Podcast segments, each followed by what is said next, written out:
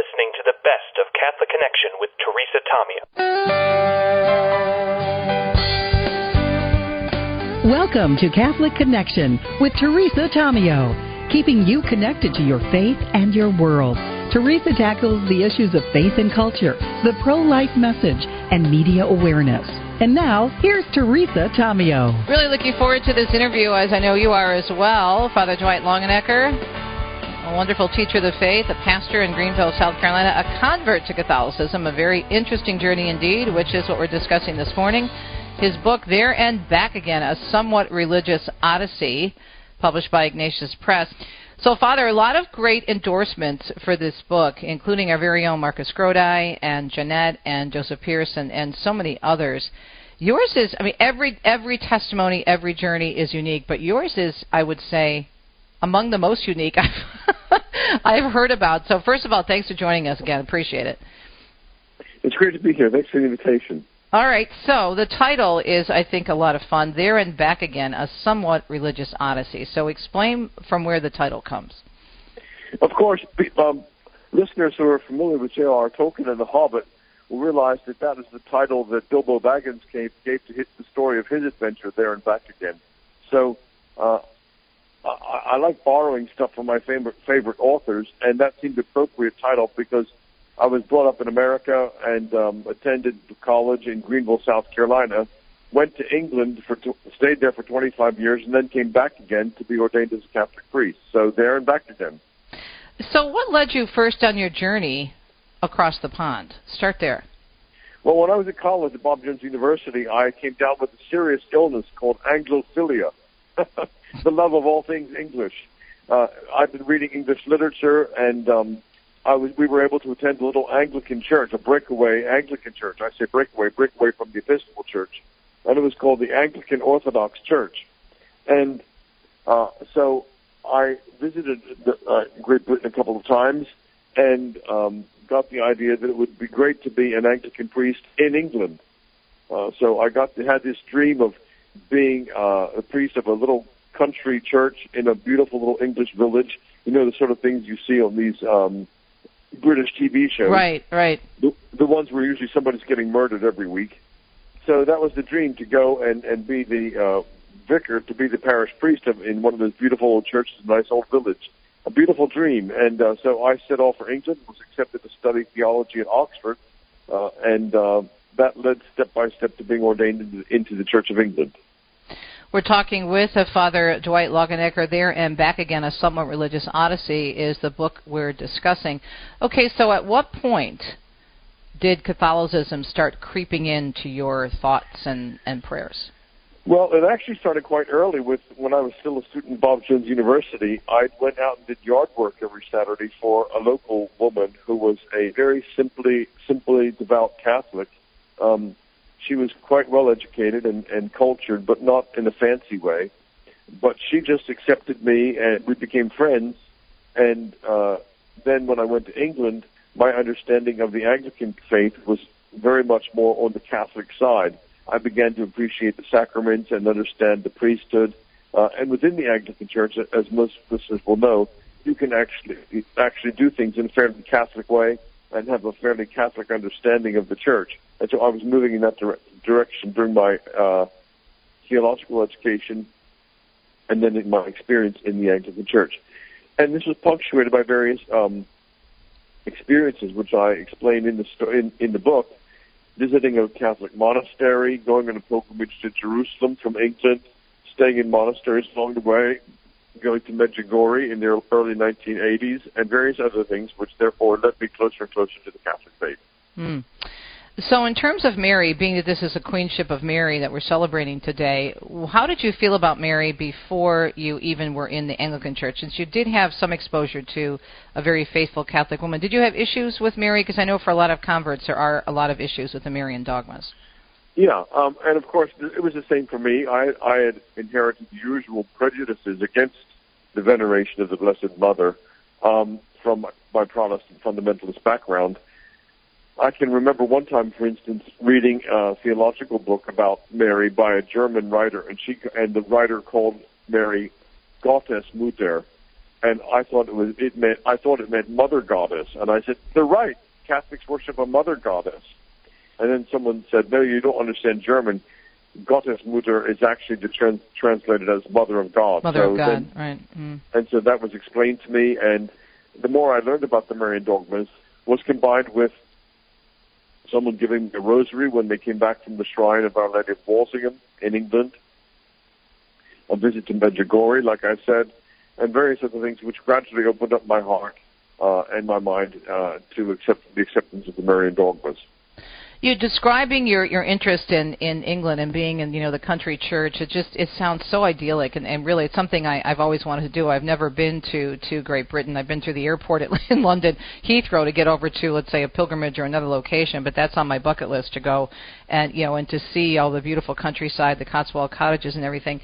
It just sounds so so peaceful and so you know as I said I, I you know something that you you dream of and you see on the you know the PBS shows and all these different specials that you mentioned. Was it hard to leave that? Absolutely. Um, I, I had gone to England with this dream of, you know, the English countryside and the beautiful old churches and the beauties of Anglicanism. And I discuss all of this in the book. I talk about the beauties of Anglicanism and the, the, where we finally ended up. And um, that came true. I was finally, a, a, at the end point, I was a vicar on the Isle of Wight in England mm. uh, with two beautiful old churches, a thousand-year-old churches and so my dream had come true.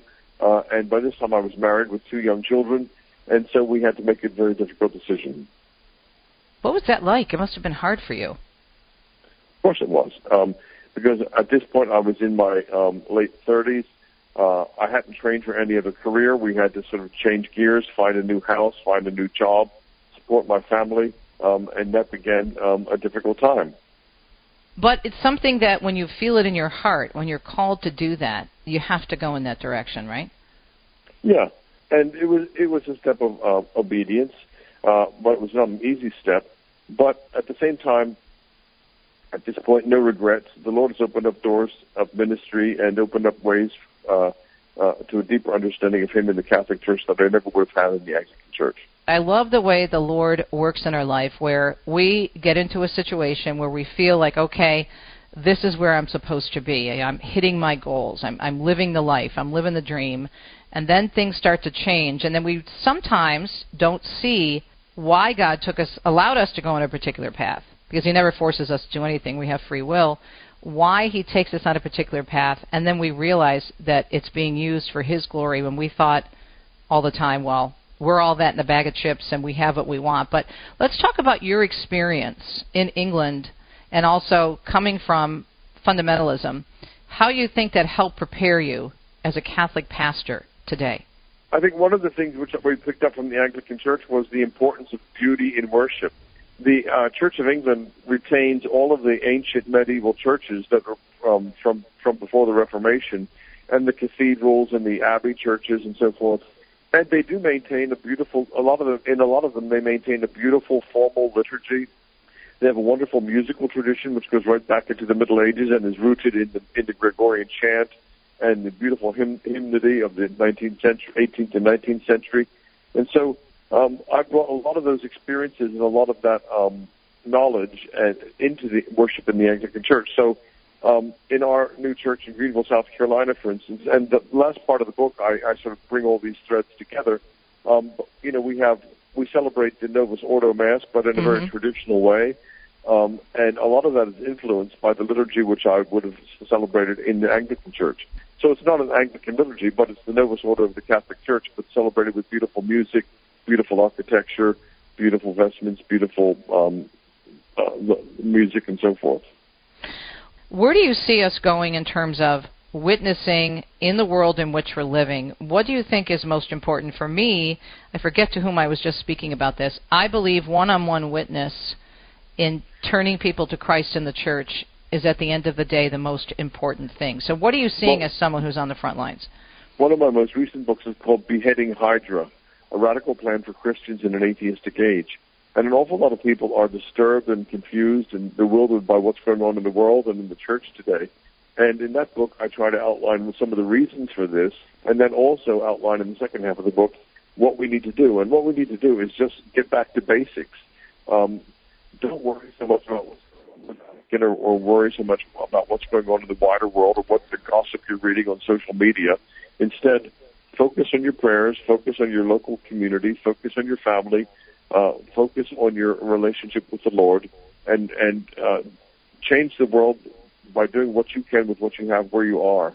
And when we do that, and we get local and we get real, um, a lot of the worries and a lot of concerns we have will soon disappear. Amen. Father, thank you so much. Thank you for this book. Thank you for sharing your journey there and back again, A Somewhat Religious Odyssey. Our guest has been Father Dwight Longenecker. He is a pastor of a beautiful parish in Greenville, North Carolina. And his latest book, of course, published by our friends at Ignatius Press, There and Back Again, A Somewhat Religious Odyssey. Fascinating story.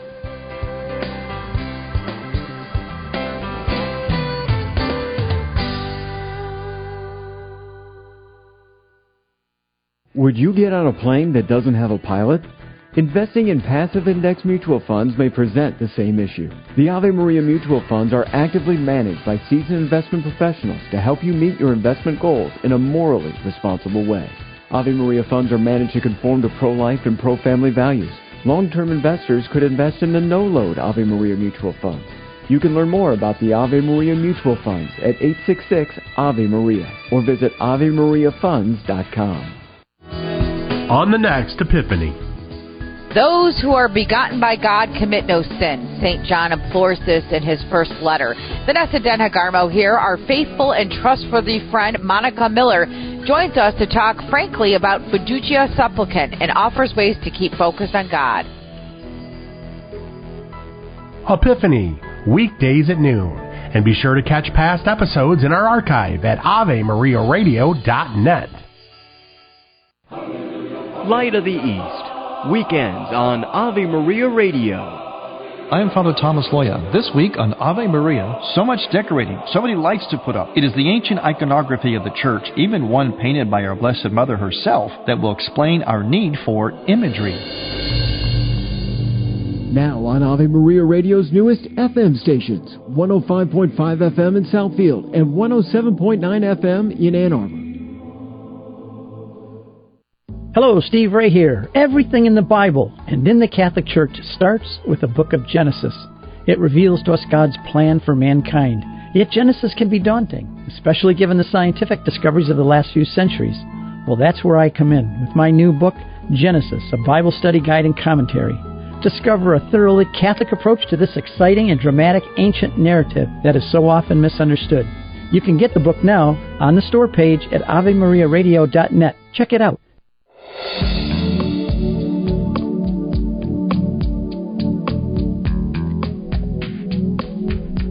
Catholic Connection, thanks for tuning in to the EWTN Global Catholic Radio Network. It's an honor to have Miriam Grossman, MD, back with us. She's been on with us uh, many times.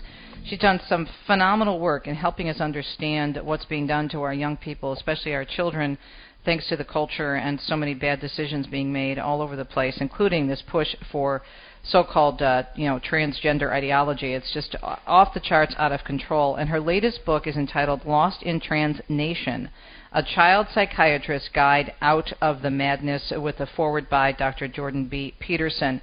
And if you're not familiar with Miriam Grossman, MD's work, you should be. You probably are already, but she is a board certified child expert in child adolescence Dr. Grossman, thank you so much for joining us. What led you to do this book? The research on this is incredible. I was telling you as we were getting prepared to speak with you this morning that I've been reading the book. It's phenomenally well documented, but it's also, even for someone like me who's been out there covering stories and seeing a lot of crazy things, I had to at one point put the book down because it's such a travesty what's happening. Thank you for your work. But what, what prompted this particular book for you?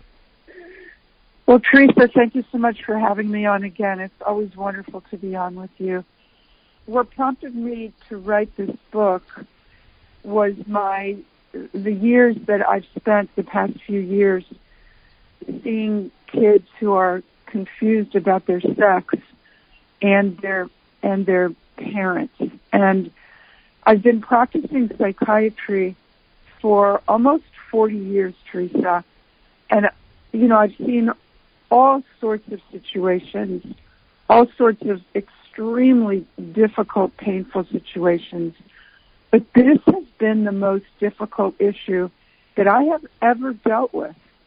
these kids who have been led to believe that it's possible to be born in the wrong body, it's possible to actually be the other sex in your mind and and need to uh, modify your body in order to uh, have it, you know, uh, coordinate with your feelings. This is what young people are being taught from a very, very early age. There are books now that are written to be read to preschoolers that say things like, you know, a, sometimes the adults make a mistake when a baby is born and they assume that that baby is a boy or a girl. Only you know if you're a boy or a girl or both or neither or some variation. Only you can say. And so I am seeing these kids who have been, some of them, very deeply indoctrinated. And uh, in addition to being indoctrinated into this false belief, Teresa, the other part of this that is so awful is that they are indoctrinated to believe that anybody that will not go along with it, anyone that questions or, you know, wants to have a more cautious approach is is a bad person, is a transphobic bigot. And so what I see with these kids, and they come from often the most loving and devoted families, is that they become convinced that their parents are are not safe. Their home is not safe because the parents draw the line at, you know, denying reality. In other words, these are parents that will do anything for their kids, but they will not deny the reality of their child's biological sex. And they will not go along with the new name and pronouns. They will not take their child to a gender clinic where they're going to be placed on blockers and hormones. And so you see rifts within the family that previously were not there. That previously, you know, the kids will tell me, I always thought my parents were were great people. They were the most wonderful people. But now I'm really doubting that. And they're, you know, I'm seeing who they really are. And they're not good people. And some kids become estranged from their families. So this is a terribly destructive situation. And just going back to how I started, and I explained to you, Teresa, that this was the hardest thing that I've dealt with as a psychiatrist. Mm-hmm. And that's because in the past, the situations that I've seen, you know, the the the tragedies that I've seen have been due to illnesses like schizophrenia or bipolar disorder you know, and I, I've seen suicidal individuals and I've seen, I've been through suicides with families, but you see, this is different because those were due to illnesses, terrible psychiatric illnesses. But this is a man-made catastrophe. This is due to the man-made I call it a, a crusade, a crusade of gender ideology, which has no basis in science, no basis in medicine. These kids are all healthy. They're physically healthy. What they have is an emotional disorder, but it has been caused by this crusade of of gender ideology that has moved through our previously trusted institutions our medical institutions, mental health, educational, uh, legal, government.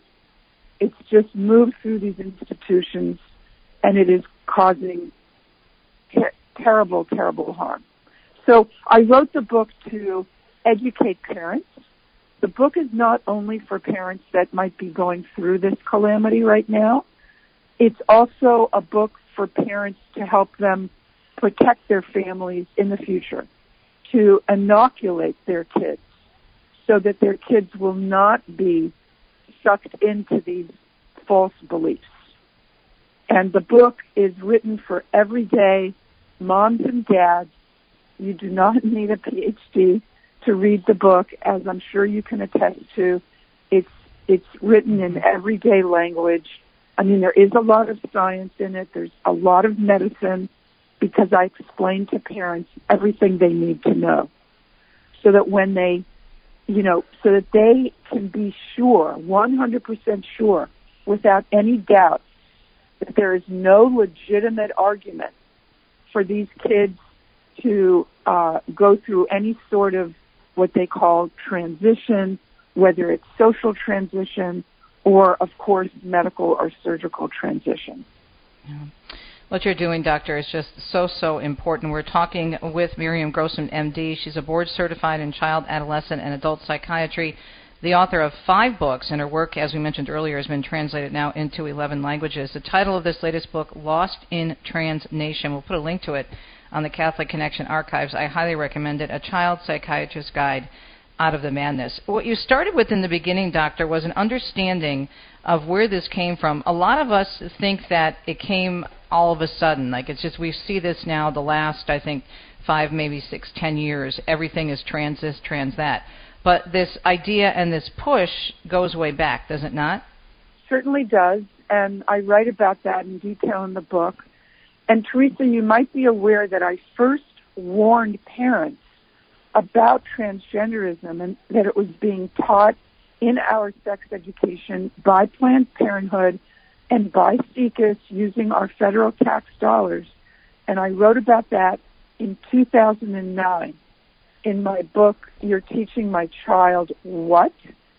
Um, mm-hmm. And I wrote there how uh, this this ideology of teaching kids that they could, you know, that are that being male and female is separate from our biology, that our biology, our chromosomes, our anatomy is completely separate from our identity as male or female. This is what um, I discovered when I was researching sex education, and I discovered a whole lot of other awful material, but this was perhaps the most disturbing.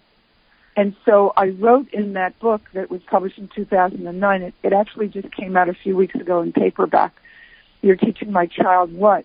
And I explained that um, this is going to be a disaster for our kids.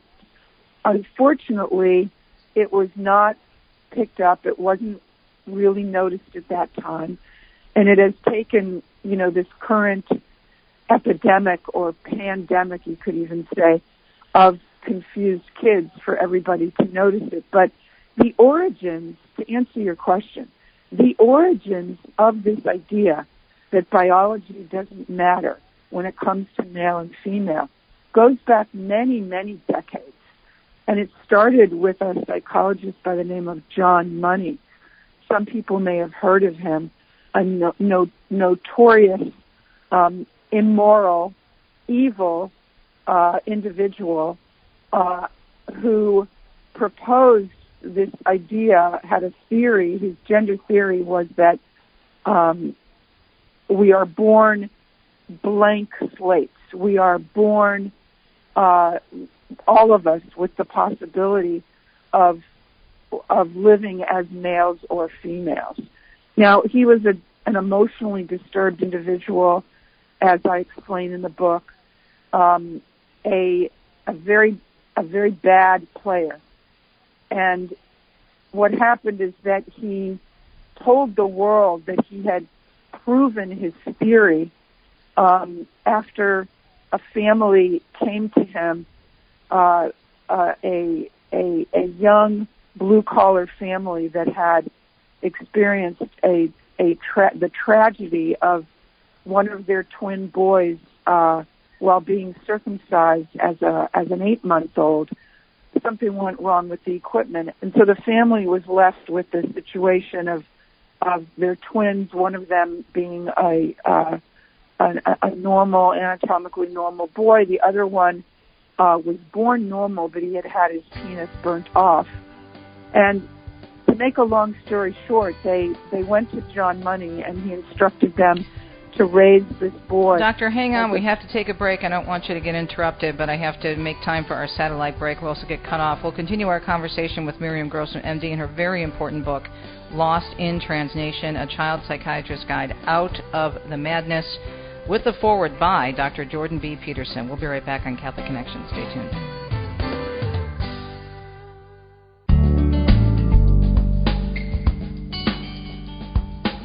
Book is Lost in Transnation, a child psychiatrist's guide out of the madness. Our guest is Miriam Grossman, the author, MD. The book and the forward. Forward was actually written by Dr. Jordan B. Peterson, and Miriam Grossman wrote this book. And I had her on more than once with her first book, as she mentioned before the break, but she's on top of this and does such excellent research. All right, so continuing the story about where this all happened and how really this began with John Money, I'm going to let you wrap that up because we got uh, yeah. had to wrap up. Yeah, sure, sure what happened with John Money is that he instructed these parents to raise this boy as a girl. And then after a number of years, he reported that it was a complete success. And uh, this was in the 60s, the 70s. Uh, it made a huge, huge splash. It was, you know, publicized worldwide that a boy was successfully being raised as a girl. It became doctrine. It became part and parcel of many disciplines, psychology, sociology, even some medical disciplines, that it was possible to successfully raise a boy as a girl and that biology could be denied. Now, uh, what actually happened with this child was that he was miserable being raised as a girl, even though he had no idea, since this all began when he was so, so young, but he hated being dressed in, in dresses and given dolls, and he had no idea why. Um, this is a story that, that everyone should be aware of. He ended up becoming suicidal when he was entering his teen years. He had been miserable all those years, never fit in, was extremely masculine in the way that he spoke and moved and his interests. The, kids in school called him cave woman it was a terrible situation, and eventually the parents went against Dr. Money's instructions and told him that he had been born a boy, and he immediately went back to living as a boy. He had all sorts of surgeries to to construct male genitalia. He ended up marrying a woman and adopting her three kids. But unfortunately, he had been, he and his brother had really been damaged by the whole experience. Dr. Money also had, had sexually abused these boys. It's just a horrific story. They ended up both dying young. Uh, uh, the, the, the, the other twin ha- died of an overdose and, and David, the twin who had been raised as a girl, killed himself in his 30s. So this all only became clear in the late 90s. It only became evident that it, that that this this uh, experiment on these boys had been a disaster. Now the thing is that this experiment was supposed to have been John Money's proof of concept, proof of the concept that biology didn't matter, and it was obviously a disaster because biology does matter. And when we try to deny biology, we pay a price. And just getting back to the current situation, these kids and young adults that are being given uh, medications that interfere with their development and hormones that cause the opposite sex puberty and opposite sex characteristics and then surgeries, they are ending up with a long list of medical problems. Right. Whereas their emotional problems which is what got them into this in the first place, are not being addressed. so I describe in the book some of my patients who have gone through what's being called, what's being touted as gender affirming care. Mm-hmm. It's being touted by government officials like Admiral Dr. Rachel Levine. It's being touted as life saving. It is none of those things. We don't have evidence of that at all. In fact, it may be that the kids are doing worse emotionally on the other side of this. They may be more suicidal on the other side of it when they realize that they cannot become the opposite sex um, and they have damaged their bodies and they might, in fact, have been sterilized. So this is something that parents have to fight tooth and nail. And I know that it's an uphill battle, but I am providing in my book the practical guidance in order to fight this social movement. And for example, I have an entire chapter on schools. I want parents to understand what's going on in schools and how the schools have been co-opted by this this radical ideology. And I provide also an appendix about schools, how kids, how parents need to be proactive and know their rights. The appendix mm-hmm. is written by lawyers who are experts in this field. Uh, parents have constitutional rights when it comes to their, the education and upbringing of their kids. The parents have the rights to make those decisions, not the schools. And, you know, there are lawsuits now that are being, you know, making their way through the courts. It's going to take time, but I promise you that all this is going to, is, is coming to a head.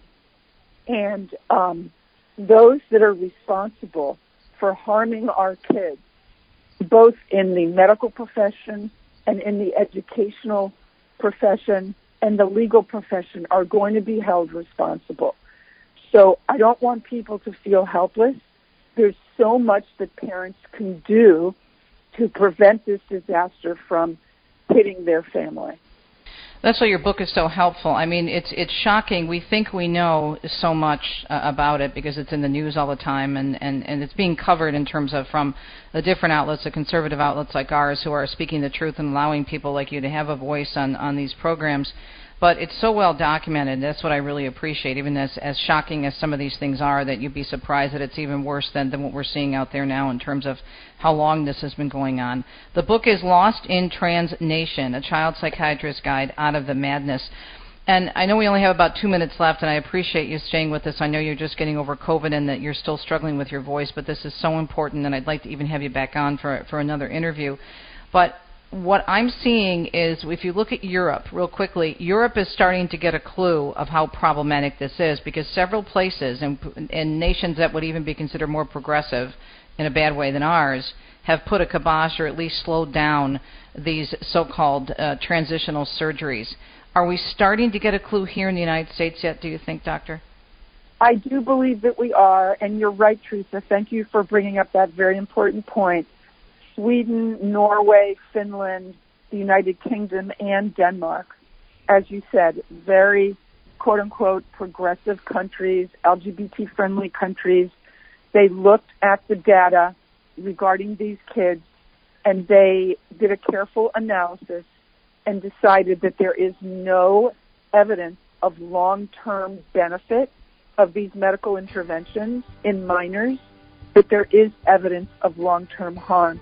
And so, yes, they have done a 180 and they have severely restricted access to these treatments. Well, at least that's, that's, a start. Doctor, we're out of time. Thank you so much. We will have you back on uh, to do more on this book, Lost in Transnation, a child psychiatrist's guide out of the madness from Miriam Grossman, MD. We'll be right back. You're listening to the best of Catholic Connection with Teresa Tomeo.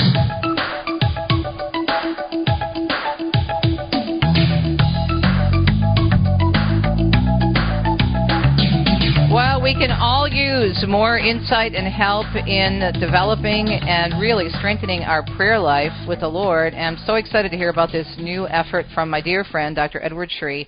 When you pray, a clear path to a deeper relationship with God. How to cultivate a rich and lasting prayer life. So the website from Ascension Press has tons of information on this. But first, let's go to the person himself, Dr. Sri. Good morning. Great to talk to you again.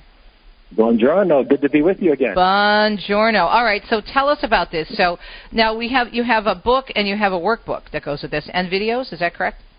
Oh, yeah, I'm so excited about this. Out of all the programs I've done, I think this is the one that my heart is probably in the most because many of the things I've done, Teresa, have been about the Catholic faith, about the Mass, about Mary, right. about what we believe. This is about the real lived relationship with God. And this is, this is where, you know, God changes us, transforms us the most. It's in our prayer life. So the book and the program is not about how to pray. It's more about how do I cooperate with God in prayer? How do I grow in trust? How do I allow God to lead my life more? How do I experience the transformation He wants to do in my soul? So, there, yes, there is a book, and the book could stand on its own. It has 30 short reflections uh, that you can use for your morning prayer. You can take it to the chapel, use it in your house, and it's all little reflections based on the saints. So it's not Edward Sri's ideas. I'm just introducing you to St. Catherine of Siena. I'm introducing you to St. Ignatius of Loyola, St. John of the Cross, all the, the wisdom of the Catholic spiritual tradition applied to our walk with God today.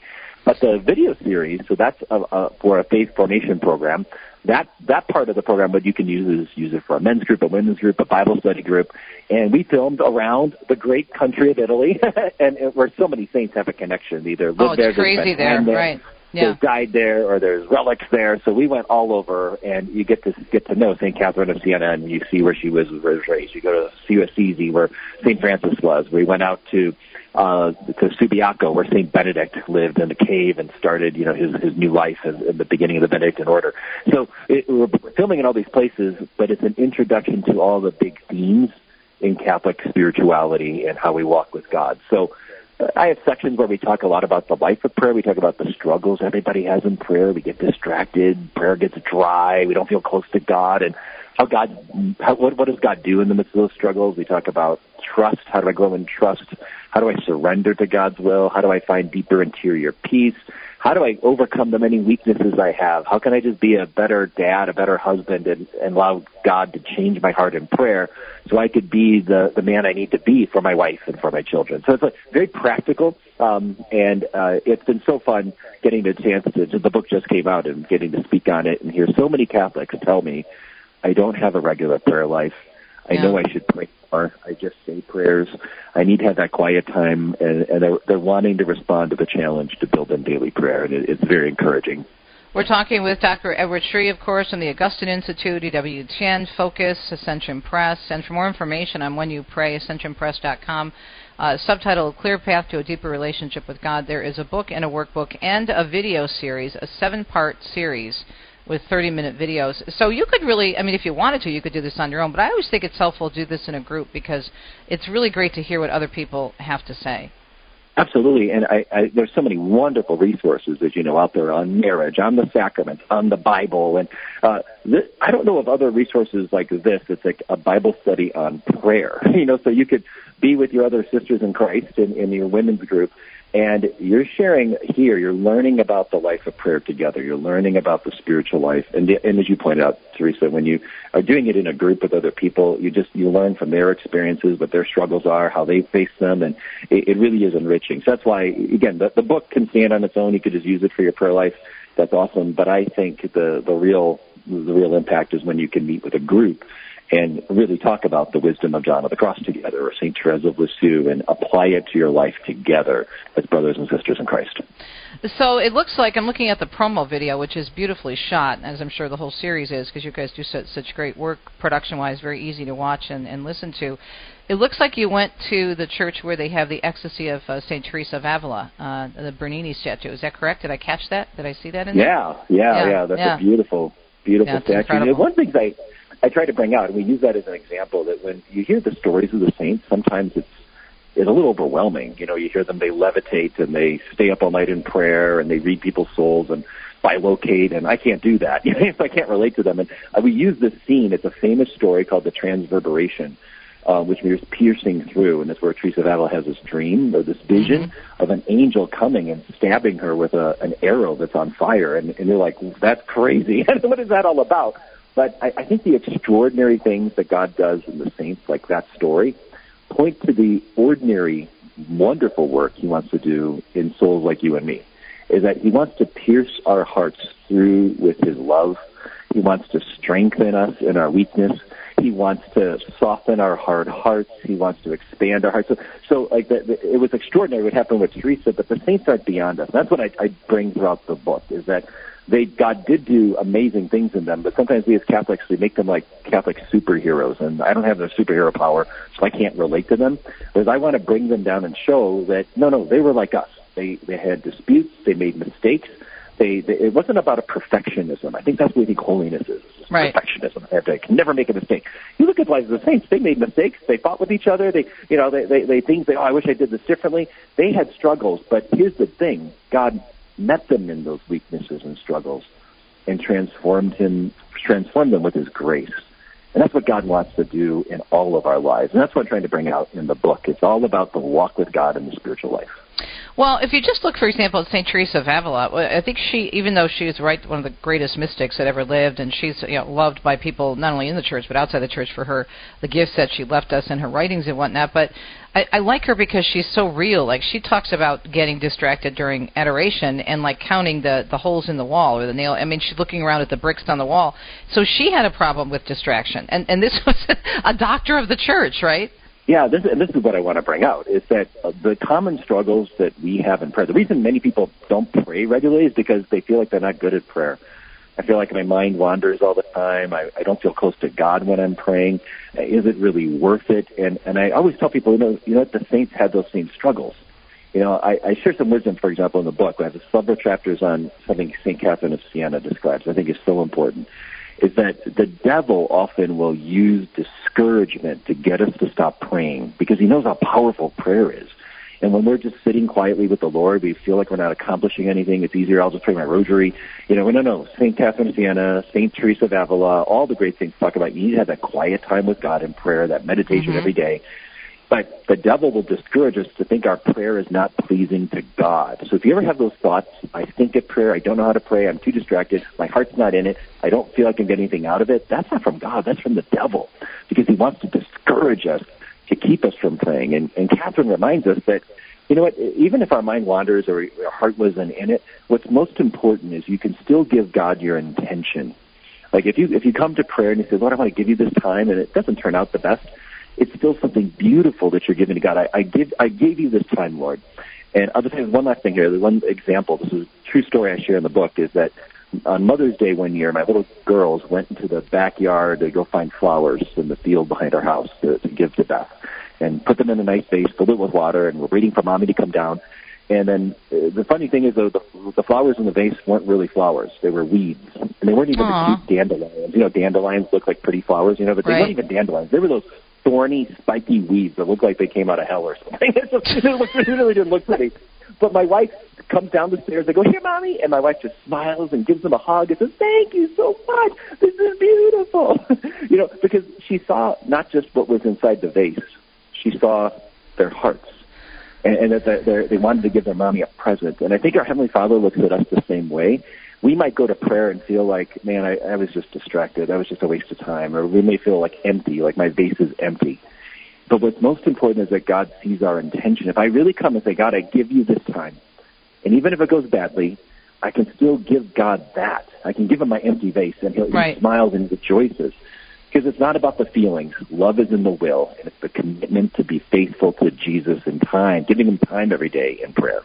Yeah, I mean, I'm sure we all have those times when we're we're sitting there. We just say, you know what, I, I got nothing right now. I just want to be here with you. I just, I, I'm just just here. Just speak to me. Just just take what I have, whether it's you know, as you said, an empty vessel right now. There's not what you're because you're still making time to be with God. In fact, there's a, a great story of a of Mother Teresa that I tell in the book about a priest that I know that was doing a retreat with with her and the sisters and he was in the chapel with Mother Teresa, and he was distracted in prayer and walking out feeling a little sad about his prayer life. And then the priest all of a sudden looks him in the eye. He didn't say anything about what happened in his prayer time, but she read his soul and says, Father, never leave the chapel feeling discouraged. Never feel Aww. like you get, like like like you accomplished nothing. Give God your nothing. Like you can still give that to God in humility. Lord, this is the best I could do. I, I, I think this is so important. Saint, I, I quote Saint Faustina in the book where she says, "One act of trust in such moments in prayer, moments of darkness, dryness, distraction." She says, "One act of trust in those moments gives God more glory than countless hours spent in consolation." Because again, it was when you get the feelings in prayer, I got good insights, I felt close to God. That's wonderful. It's a gift. But that's not a sign of my holiness. It's when I actually trust God that this is worth my time, even if I don't feel like I'm getting anything out of it. That gives God more glory than when I get all these feelings out of prayer because I'm making the act of the will and the sacrifice. It's hard to be there, and I'm trusting Him that this prayer makes a difference in my life, even when I don't feel like I'm getting anything out of it. Now, Ted, you can sign up, and I just did that, by the way, for a free preview of when you pray a clear path to a deeper relationship with God, right? Yeah, you can go right there on the Ascension Press website. You can go to ascensionpress.com slash when you pray. I'll take you right there, ascensionpress.com when you slash when you pray. Uh, and you get a free preview. You can just review the videos and you'll, you'll get to see that, like as you pointed out, they, they did just an amazing job. Beautiful cinematography, but it brings you into the sites of the various saints. You know, so I think the episode, the opening episode is on Mother Teresa, and we talk about how she came to Rome and the first house she built in Rome, and you get to see those places as we talk about her spiritual life. So it's a great way to get to know the many great saints and make them relatable to your own life and apply them in the struggles you have in prayer and in your spiritual life. It gives you, I think, a bigger picture of who they were and how they made the effort to get to these locations that meant so much to them, even if they were dry for a particular day, and just be with God in those locations. Yeah, the theme of pilgrimage actually is kind of a, a the, the theme of the study. Uh, the opening chapter of the book, and I talk about the, what I call the pilgrimage of prayer. And, the point I make, and you'll appreciate this, is you know when you go to like St. Peter's or you go to all these wonderful sites, you know you see all these tourists. They come in, they take their picture, they go, "Wow, this is beautiful," but you know they don't really understand what what this church is all about. This church is meant is built to, to facilitate an encounter with Jesus, right. and an encounter with Him and the saints. And, and so a, a pilgrim goes into that church differently. It goes into the same church, admires the beauty, and you know learns about the history, but they're going to to to meet Jesus. They're going to encounter God and let God speak to them through the beauty, through the statues, through the saints that's buried there. And, and that's what prayer is. Prayer isn't just about going to the chapel and I, I say words, you know, or I just read something, or I just learn something. I hear many people tell me that, oh, oh Dr. Yeah, I pray, I, I listen to a podcast. And I'm like, hey, you know, listening to podcasts is great. That can enrich your spiritual life, but that's not technically prayer. Right. Uh, or they say, you know, I, I pray Our Fathers and Hail Marys, or I pray the Rosary, or I do the morning prayer, or evening prayer at the church. Again, those are beautiful parts of, of prayer life. We should have those as part of our life. But all the saints are calling us to that deeper level of prayer that we need if we really want to be transformed. If I want really God's love to change my heart, that happens only when we have that quiet time in prayer where I'm listening to God, listening to the Lectio Divina or Ignatian meditation. Yep. You know, these kinds of quiet time prayers, personal prayer, that's what's most essential. Amen. And get a lot out of this with those examples. When you pray, a clear path to a deeper relationship with God, a book, a workbook, and a video series, seven sessions with our friend Dr. Edward Sri. AscensionPress.com for more information. And we're going to have him back on in the end of the month with more on this program.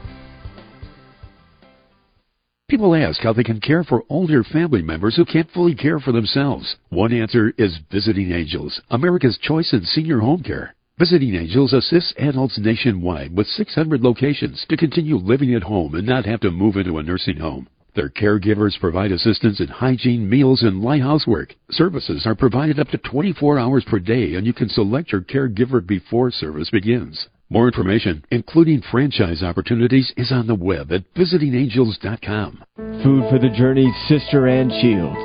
You know, we would avoid a lot of difficult arguments and just spouting off at the mouth, as we sometimes say. Just ask the Lord, give me the words to say. Maybe I'm rightfully angry, but if I just shout and yell and scream, what good is that going to be?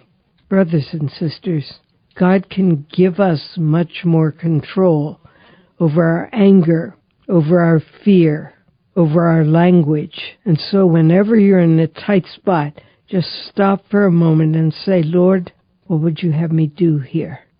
God is good. I don't mean He's going to say words that will come down from heaven, but if you pause just for a moment, you'll get hold of yourself and you may well get a thought that you didn't have before. And sometimes it's just quiet, but it's enough to bring down the steam. And then you think what is really right to say here. You might be justifiably angry. How do we respect the other person while we're correcting them? Please, brothers and sisters, let us open our hearts to God in those moments. Sister Ann Shields gives you food for the journey weekday mornings at 6:45 and again at 11:30 on 990 Ave Maria Radio. Thanks for tuning in to the EWTN and the Ave Maria Radio networks. Find us both online, EWTN.com and AveMariaRadio.net. In addition to the archives you'll find daily at the archive section of AveMariaRadio.net. I always want to encourage you for news and views from a truly Catholic perspective, please visit our news sources. It's so important to make sure that you are seeing things through the lens, as Al Kresta always says, of Scripture and the teachings of the Catholic Church. So, how do you do that? Well, my faves, Catholic News Agency, I use them every day, CatholicNewsAgency.com the National Catholic Register, ncregister.com. And then, of course, there are great programs here on the EWTN network that help you take a look at the news again through a Catholic perspective. You have The World Over with News Director Raymond Arroyo. You have EWTN News Nightly every single night covering all the stories in the U.S. and around the world. You have In Depth, it's a relatively new program looking at issues in depth from the news perspective. So just to keep that in mind, when you see something out there in the news or in the world and you're troubled by it, come to us. We've got the resources. Have a great day. Talk to you soon.